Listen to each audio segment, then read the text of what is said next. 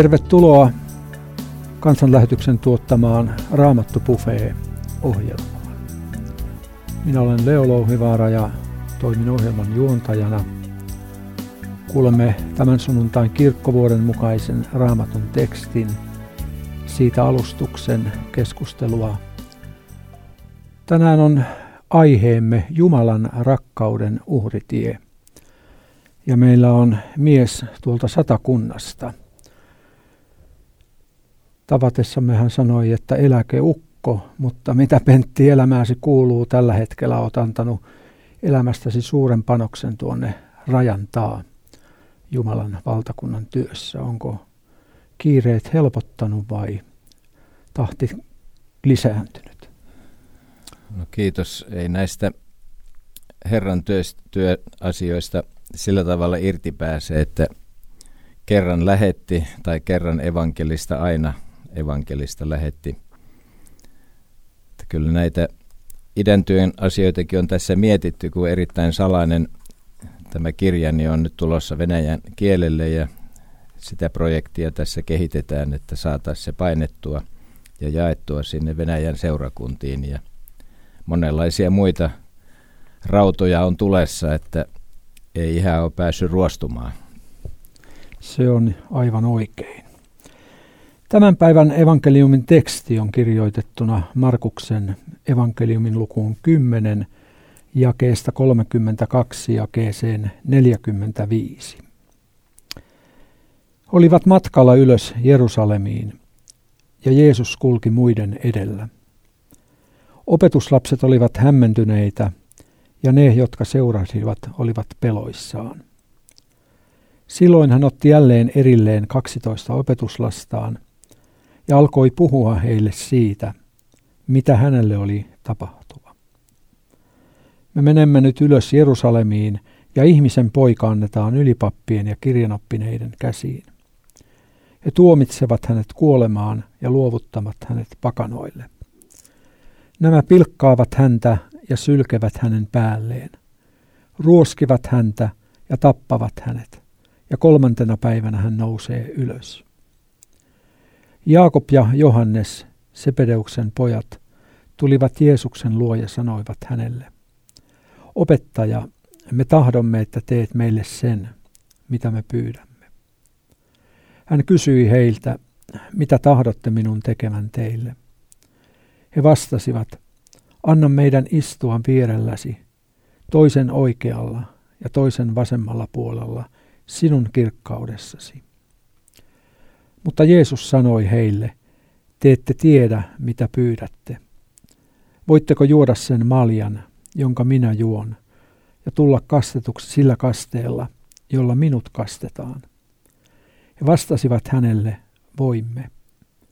Niin Jeesus sanoi, sen maljan, jonka minä juon, te tosin juotte, ja sillä kasteella, jolla minut kastetaan, teidätkin kastetaan. Mutta istuminen minun oikealla tai vasemmalla puolellani ei ole minun annettavissani. Se suodaan niille, joille se on valmistettu.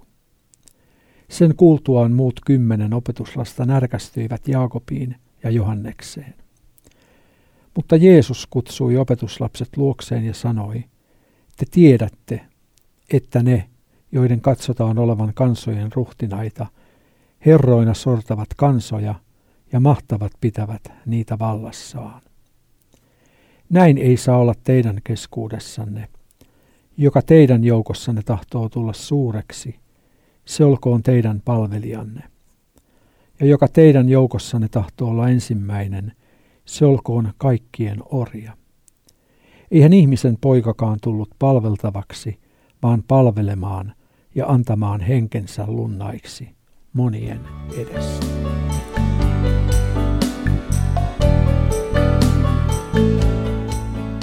Kuuntelet kansanlähetyksen Raamattu Buffet-ohjelmaa ja radiokanava on Radio Day. Tänään meillä on puhuja vieraana Pentti Heinilä ja hän avaa meille tämän sunnuntain raamatun tekstiä. Tänään laskea sunnuntaina perheet viettävät yhteistä aikaa Pulkkamäessä ja Hiihtoladulla ja Luistin radalla tai virkistäytyvät muulla tavalla raikkaassa ulkoilmassa. Laskea sunnuntai nimi ei kuitenkaan tule tästä laskettelemisen traditiosta, vaan sen kirkollinen merkitys on toinen. Laskiainen merkitsee laskeutumista paaston aikaan. Tästä alkaa kirkollisessa perinteessä yksinkertaisten elämäntapojen ja itsekieltäymyksen aika. Paaston aikana hiljennytään mietiskelemään ja tutkistelemaan Jumalan sanasta, Kristuksen kärsimystä ja kuolemaa. Jeesuksen julkinen toiminta saavuttaa nyt käännekohtansa, vaellus Jerusalemiin kohti kärsimystä ja kuolemaa alkaa. Tällä tiellä ihmisen poika kirkastetaan. Aiheemme onkin tänään Jumalan rakkauden uhritie, niin kuin jo kuulimme. Se panee meidät kiitollisena ajattelemaan Jumalan rakkautta, kuinka hän antoi poikansa kärsimykseen ja kuolemaan meidän ja koko maailman syntien tähden. Herramme kysyy meiltä myös palvelijan mieltä, itsemme alttiiksi antamista Jeesuksen seuraamisessa. Tätä palvelemisen ja uhrautumisen mieltä tarvitaan tänäänkin seurakunnissamme ja erityisesti myös lähetystyössä, joka varmasti monille Radiodein kuuntelijoille on, on hyvin rakasta. Etiopian Mekanne Jeesuskirkon presidenttinä eli arkkipiispana toiminut Itefa Gobena kertoi Etiopiassa sijaitsevasta kivikylästä. Se on tällainen laajempi alue, joka on hyvin karua kivistä aluetta. Et kuulemma rakennuksetkin on tehty siellä kivistä. Ja poppamiesten valta oli sillä alueella erityisen voimakas. 40 vuotta lähetystyöntekijät olivat tehneet työtä tuolla laajalla alueella vailla näkyvää tulosta. Yksi ja toinen läheteistä oli väsyneenä ja pettyneenä lähtenyt kotiin, ja nyt viimeinen lähetti oli pakkaamassa tavaroitaan sillä mielellä, ettei täällä kannata enää jatkaa työtä. Tuona yönä Jeesus ilmestyi etiopialaiselle nuorukaiselle ja kehotti häntä menemään noita tohtorien laaksoon saarnaamaan evankeliumia. Hän lähti sinne kaverinsa kanssa ja ihmisiä alkoi kääntyä Kristuksen puoleen. Itefa Kobena kertoi, että tänään tuolla alueella on yli 200 000 kristittyä. Jokaiseen sen alueen kolkkaan on viety evankeliumi ja siltä alueelta on lähetetty myöskin evankelistoja muillekin alueille. Itsensä alttiiksi antaneet, uhrautuvaa palvelutyötään tehneet lähetit eivät enää olleet näkemässä, miten heidän kylvötyönsä alkoi kantaa hedelmää. Kun Jumalan aika koitti, evankeliumi löysi tiensä myös Kivikylään, ensimmäisenä noita tohtorien sydämiin. Niin, palataan tekstiimme. Siinä Jeesus astelee opetuslastensa kanssa kohti Jerusalemia. Heidän perässään kulkee myös kansan joukko, ja Jeesus kulkee edellä hyvin päättävin askelin rohkeasti kohti Jerusalemia, tietoisena siitä, mikä häntä siellä odottaa. Muiden keskuudessa tunnelma näyttää olevan hyvin sekava ja mieliala pelokas. Mukana kulkevat kenties aavistavat, että jotain kohtalon omaista on odotettavissa. Kesken matkan Herramme kutsuu luokseen ne 12 opetuslastaan ja alkaa puhua heille lyhyen ajan sisällä jo kolmannen kerran kuolemastaan ja ylösnousemuksestaan. Aikaisemmat keskustelut on merkitty Markus 8 ja Markuksen 9. luvussa. Me menemme ylös Jerusalemiin ja ihmisen poika annetaan ylipappien ja lainopettajien käsiin. He tuomitsevat hänet kuolemaan ja kolmen päivän kuluttua hän nousee kuolleista. Nyt Herramme mainitsee useita uusia yksityiskohtia, kuten antamisen pakanain käsiin, pilkkaamisen, sylkemisen ja ruoskimisen, jota hän aikaisemmin ei, ei ollut vielä opetuslapsilleen kertonut. He eivät lainkaan ymmärtäneet puhetta kärsimisestä ja kuolemasta, sillä juutalaisille Messias on kuningas, ei siihen ajatukseen sopinut puhe kärsivästä Messiaasta. Jaakob ja Johannes ehtivät reagoida ensin.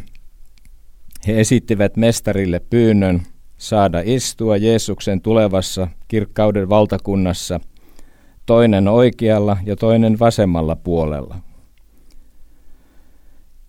Pyyntö saada olla lähellä Jeesusta ei tietenkään ollut sinänsä väärää, mutta siihen näyttäisi sisältyvän toive, etteivät toiset opetuslapset saisi samaa etuoikeutta. Jaakob ja Johannes halusivat varata itselleen ne parhaat paikat isännän molemmilta puolilta, jotka olivat niitä kunniapaikkoja. Jeesus puhuu kuitenkin tässä rististä ja he miettivät kirkkautta.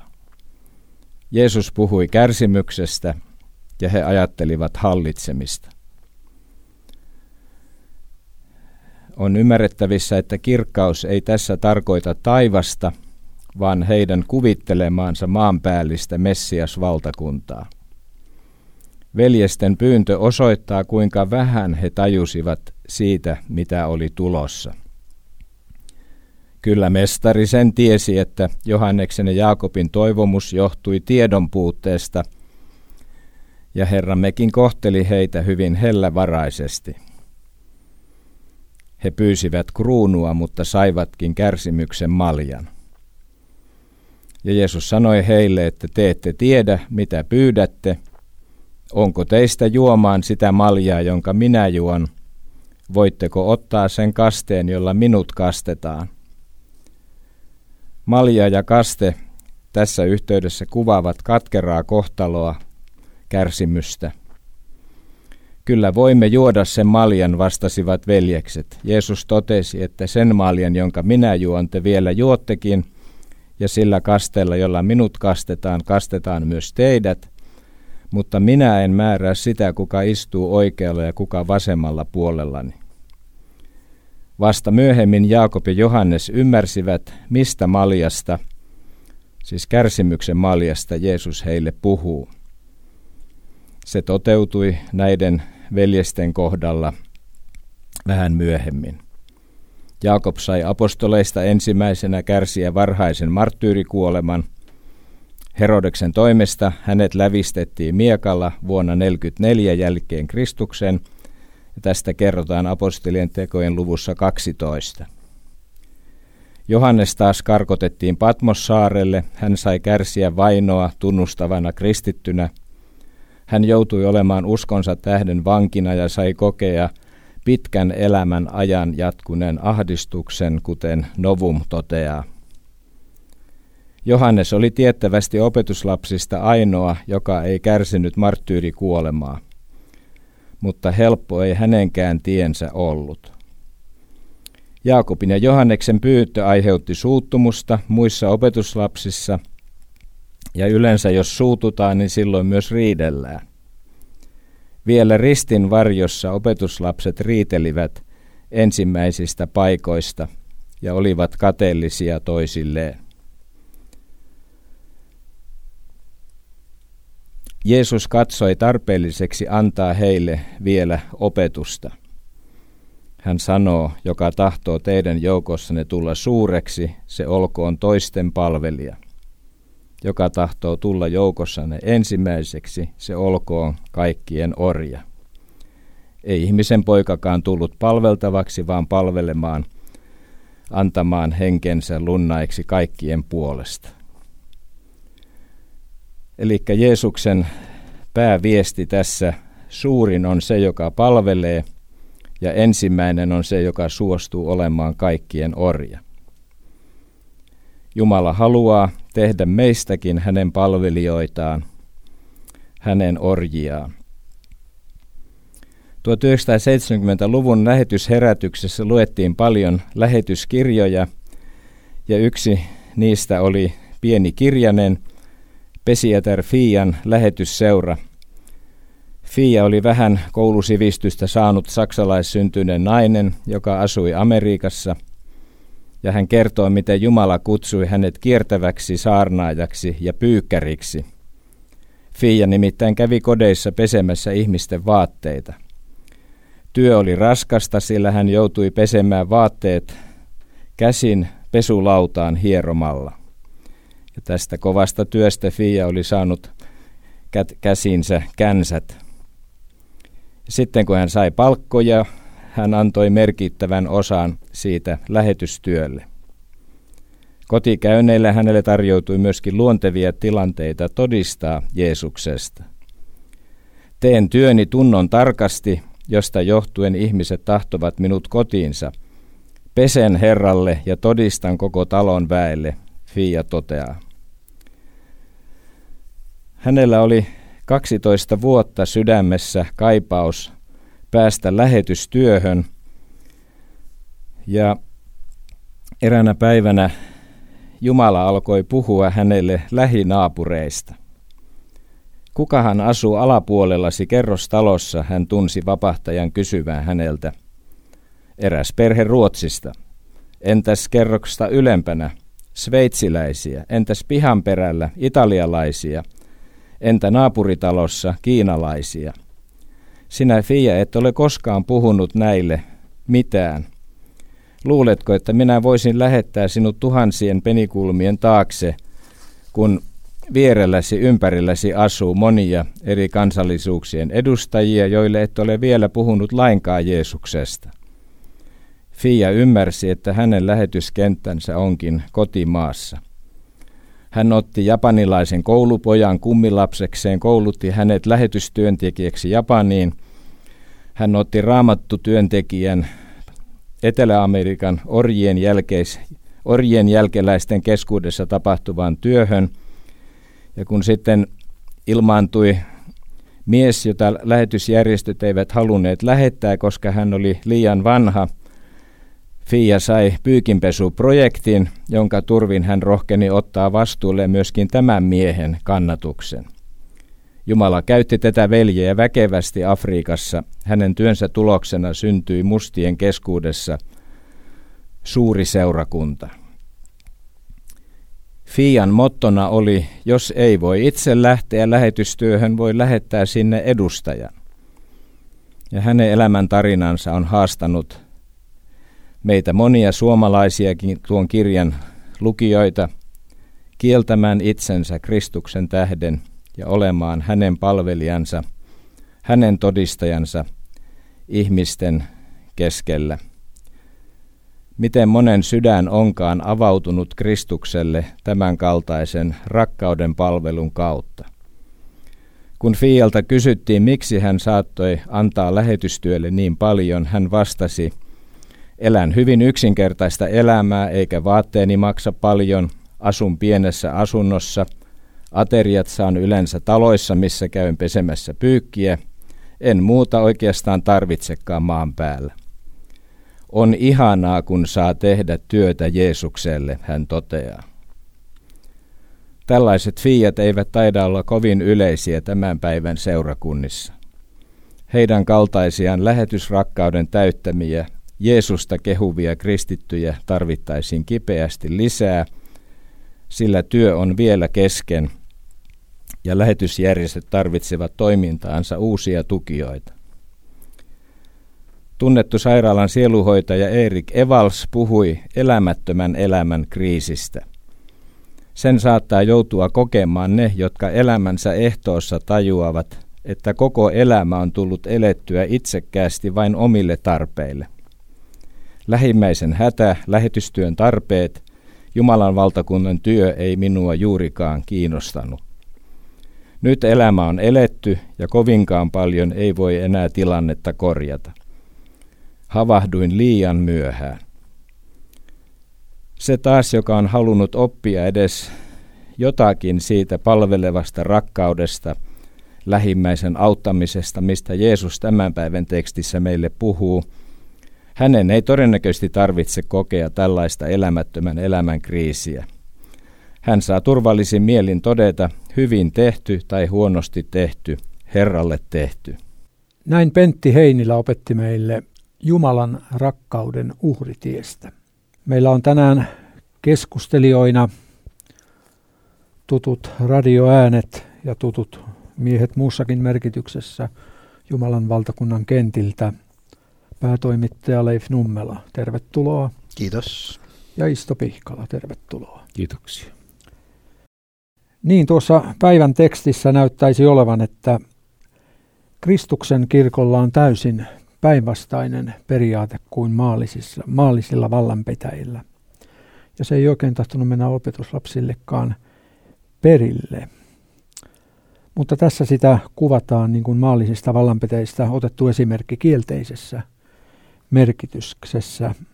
Onko sittenkin vaikea lähteä palvelemaan eikä palveltavaksi? Tämä erittäin puhutteleva alustus, mitä kuultiin tässä Pentiltä, niin se kyllä hienosti pistää meidät ajattelemaan sitä, kun on vain yksi elämä. Ei ole kuin yksi elämä. Ja ei voi niin kuin tehdä sillä tavalla, että minäpäs kokeilen ensin tämmöisen elämäntyylin ja sitten katon seuraavan kerran jonkun muun, vaan mä elän yhden ainoan kerran. Ja jos mä valitsen sellaisen tien, jossa etsin vain niin kuin omaani ja, ja, ja, ja toteutan vain itseäni ja, ja, ja ajattelen vain niin kuin omaa parastani ja unohdan Jumalan ja muuta, niin se on sitten se elämä, se meni, sitä ei tule koskaan toisen kerran. Niin kuin Raamattu sanoo niin hirmuisen yksinkertaisesti, että ihmisen on kerran kuoleminen ja sen jälkeen tulee ää, tuomio. Eli siis me, me, me joudutaan niin kuin tilille tästä elämästä. Niin tämä on se hurjan puhutteleva asia, että nyt joutuu miettimään, kenelle minä elän, mihin minä käytän sen ajan, sen, sen, sen, sen äh, omaisuuden, kaikki mitä, mitä on mulle uskottu. Niin kuin ma, ihan ei-uskovatkin ihmiset sanovat, että, että lainaa on tämä aika täällä varsinkin sitten kun on herännyt siihen, että tajuaa, että se on lainaa ja on lyhyt. Et lainaa on kaikki, mitä mulla on, lainaa Jumalalta, joka sen on, sen on antanut. Ja, ja tämän eteen pitäisi nyt meidän ihan jokainen pysähtyä kyllä, että minusta alkaen, että, että kenelle mä tämän elämän elän. Joo, tässä opetuslapsen lasten matkassa kannattaa muuten lukea toi evankeliumi, Matteuksen evankeliumi niin kuin laajasti tämän tapahtuman ympäriltäkin. Siinähän oli, siinähän oli se tilanne, mikä monen elämässä on juuri näiden suurten valintojen kohdalla. Ne vali, valitsee, valitat niin kuin tie. Ja kristillinen kirkko on puhunut aina kunnian teologiasta ja ristin teologiasta, eli ristintiestä ja sitten ihmisen kunnian tiestä. Tämä ei ole nyt pelkästään tämmöinen ulkonainen vastakkainasettelu monen hartaan ja palavan kristityn ristin teologinen tie on myöskin kulkea ja joutua julkisuuteen päättäjän ja vallanpitäjän paikalle. Mutta se on silti ristintie. Ja tässä nyt nämä opetuslapset niin pohtii sit, siis sitä niin kuin hämmästyksellä, että Jeesus ei ollutkaan tämmöinen ajallinen vallottaja.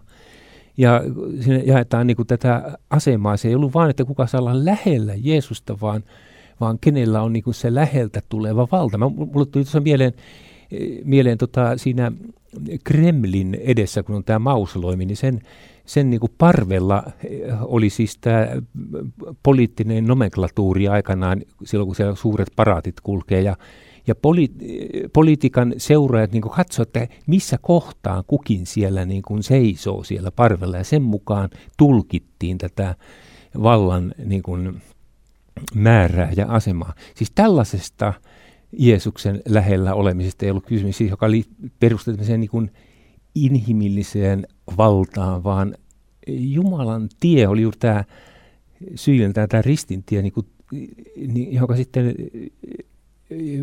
johon sitten tuota Jeesus veti mukaan nämä Sepeliuksen veljekset, että kyllä te kuljette sen tosin. Ne ei tienneet, mihinkä ne sitoutu. Mutta näin se vaan meni.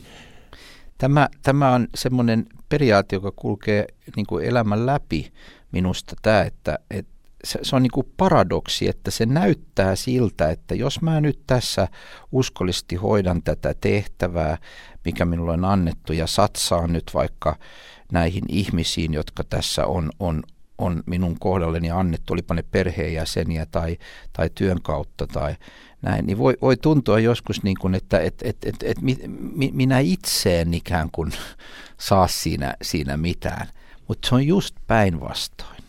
Että se suurin riemu ja suurin tyydytys elämässä on sitten, kun näkee tämän toisen ihmisen menestyksen, vaikkapa oman lapsen tai sitten jonkun, jota on saanut olla palvelemassa elämässä. Se on niin kuin se suurin, siis antaessaan saa, niin kuin Raamattu sanoo. Se on, se on niin kuin se yksinkertainen ja kadottaessaan löytää. Eli mä ikään kuin kadotan sen, että mä olisin lähtenyt vaan toteuttaa omaa karjääriäni, mutta sitten oikeasti mä saan sen valtavan riemun, että mä, mä, mun elämässä on ollut tarkoitus. Mun elä, mä, mä oon kulkenut sen tien, mikä mulle oli annettu. Joo, ja, ja näihin suuriin elämän valintoihin jokainen, joka Jumalan sanan äärellä elää, niin tulee. Siis me, ja, ja se saattaa tuntua inhimillisesti järjettömältä, koska, se, koska Jumalan, Jumala kätkee siunauk, suuret siunauksia monta kertaa semmoiseen inhimilliseen pienuuteen ja tappioon, niin kuin tässä Fian kohdalla. Ja, ja, ja nämä on minusta hurjan tärkeää, että me ei niin kuin mitata sillä mitalla ja niillä arvo prenikoilla, millä tämä maailma mittaa ja, ja arvostaa, vaan se nousee niin kuin Jumalan antamasta kutsusta. Jos ajatellaan esimerkiksi tuota FIAa, mistä tuossa puhuttiin, ja lähetystyötä, niin siinähän se tulee hyvin konkreettisesti vastaan, että jos mä ajattelen, että että et nuori ihminen pohtii sitä tai minkä ikäinen tahansa, että et lähtisinkö mä lähetystyöhön tai antaisinko mä panostani lähetystyöhön, niin hän saattaa ajatella, että sehän on pois minusta, että minulta, että minä, mi, miten, miten se on niin pois mun oman karjäärin rakentamisesta ja tästä. Mutta, mutta se, joka, joka tottelee Jumalan kutsua ja lähtee, niin ajatellaanpa nyt, jos kun ajatellaan, että on iankaikkisuus – ja sä tulet sinne, niin mi, sitä ei voi niin millään mitata sitä, että joku ihminen tulee sanomaan sulle siellä rajan toisella puolella, että sen takia, että sinä tulit tänne Japaniin, tänne Etiopiaan, tänne Kiinaan, mihin tahansa, niin minä kuulin evankeliumin. Ja minä olen nyt täällä. Minä olen saanut uskoa Jeesukseen. Tai sen takia, että sinä annot sen uhrilahjan ja, ja, ja mulle tuotiin näitä raamattuja tänne.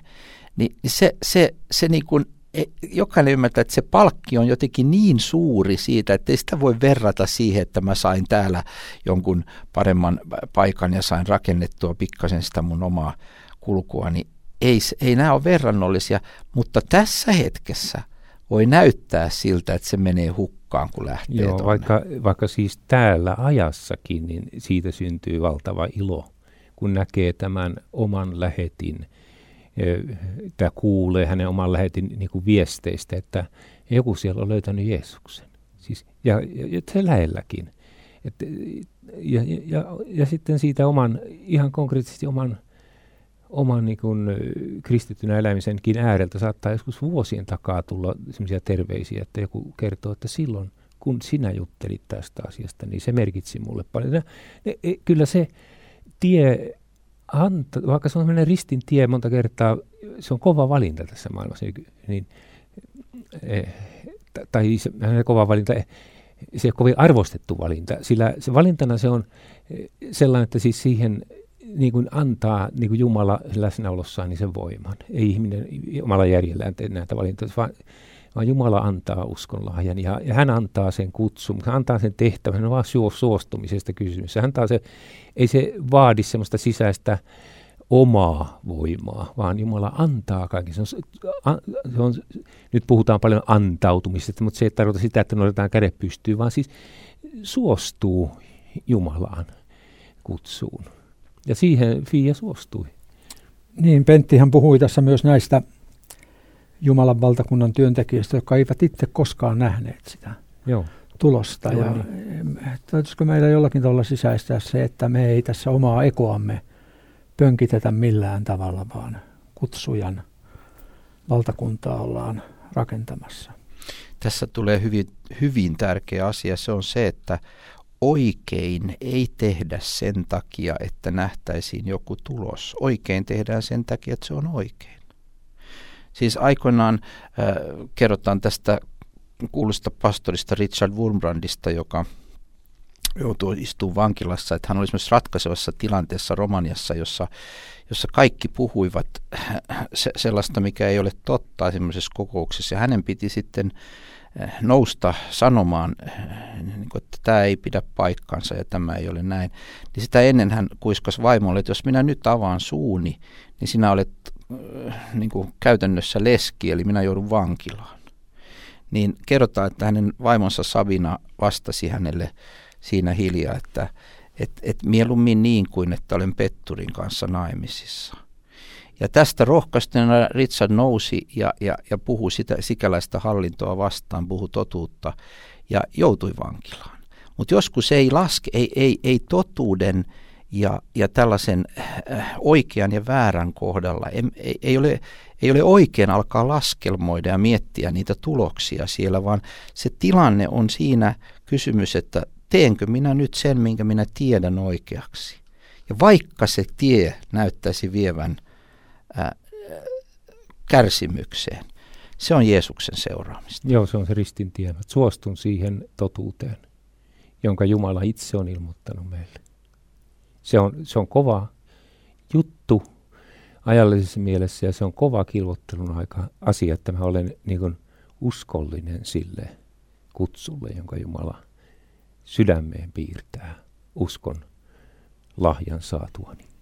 Minä uskon, että me olemme itse asiassa joka päivä monien tämmöisten, ja nytkin joku kuulija, ja tänään meille voi tulla se hetki, kun me olemme tämmöisen valinnan edessä, että, että teenkö minä nyt sen, minkä minä sydämessäni, omassa tunnossani tiedon olevan oikein, vai seuraanko vaan tätä ympäristön virtaa ja tätä poliittista korrektiutta ja tätä niin kuin, ilmapiiriä, mikä täällä nyt vallitsee ja kaikki tekee nyt näin, vai teenkö minä sen, mitä minä, kun mä pysähdyn ja kuuntelen oman tunnon ääntä ja Jumalan sanaa, niin tiedän, että on oikein. Niin, siis tässäkin, jota kutsutaan kilvotteluksi, niin moni meistä lankeaa jokainen joskus. Mutta silloin on hyvä tietää, että meillä on synnit anteeksi antava armollinen Jumala, jonka puoleen saadaan kääntyä uudelleen ja uudelleen, jonka liittoon saadaan palata uudelleen ja uudelleen. Ja, ja siis tämä on tärkeä näkökulma myöskin, koska, koska tässä, tässä nämä valintojen viidakossa ihminen tekee myöskin omasta heikkoudesta ja syntisyydestään tähden virheitä valintoja. Mutta niiden ehdolla ei saa jatkaa, vaan, vaan siinä kehotetaan Jeesukseen, joka on anteeksi antava armollinen ja antaa uutta voimaa. Ja hän valitsi aina oikein. Hän valitsi oikein. Ja, meidän puolesta. Joo, ja hän, hänen, hänen ansionsa on meille se, hän, hän voi sen tähden olla armollinen. Mutta siis armo kohdataan juuri, juuri näissä asioissa, eikä jossakin välinpitämättömyydessä sitä kohtaa, mikä maailmassa on väärin. Niin teksti sanoi, että Jeesus antoi henkensä kaikkien puolesta. Siinä ei määritellä vaan jotakin erityistä ryhmää, vaan nimenomaan kaikkien puolesta.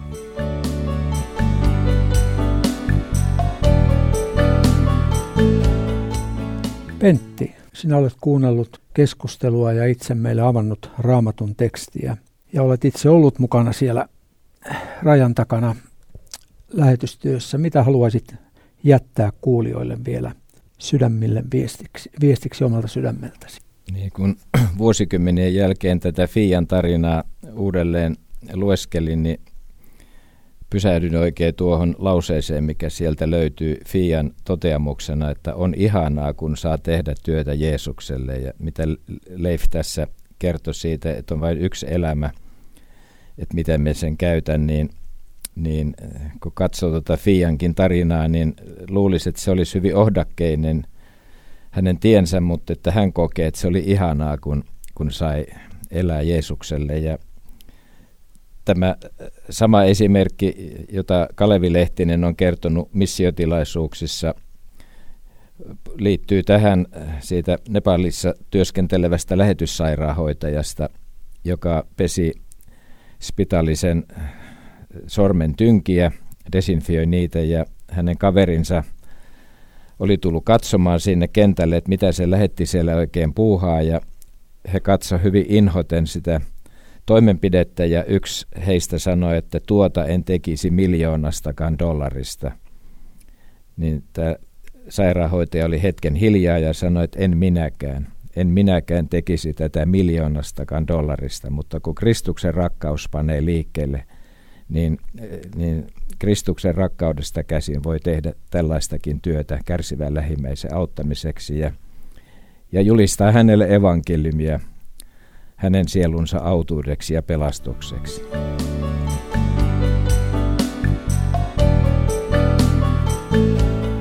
Tässä oli tämän sunnuntain Raamattu Buffet. Ohjelman tarjosi sinulle Suomen evankelis-luterilainen kansanlähetys ja radiokanava Radio Day. Kiitokset Pentti Heinilälle opetuksesta. Kiitokset Leif Nummelalle ja Isto Pihkalalle mielenkiintoisesta ja syvällisestä keskustelusta. Voit kuunnella tämän ja aiempia ohjelmiamme netistä osoitteessa avaimia.net. Sieltä löydät puheita ja keskusteluja monista tärkeistä, ajankohtaisista ja mielenkiintoisista aiheista – siis avaimia.net. Lisää tietoa herätysliikkeemme ja lähetysjärjestömme toiminnasta saat nettisivuiltamme kansanlähetys.fi. Kiitokset sinulle kuulija mukanaolostasi. Koko tiimimme tahtoo toivottaa sinulle siunattua sunnuntaipäivän jatkoa ja tavataan Raamattupufeen merkeissä ensi sunnuntaina kello 12.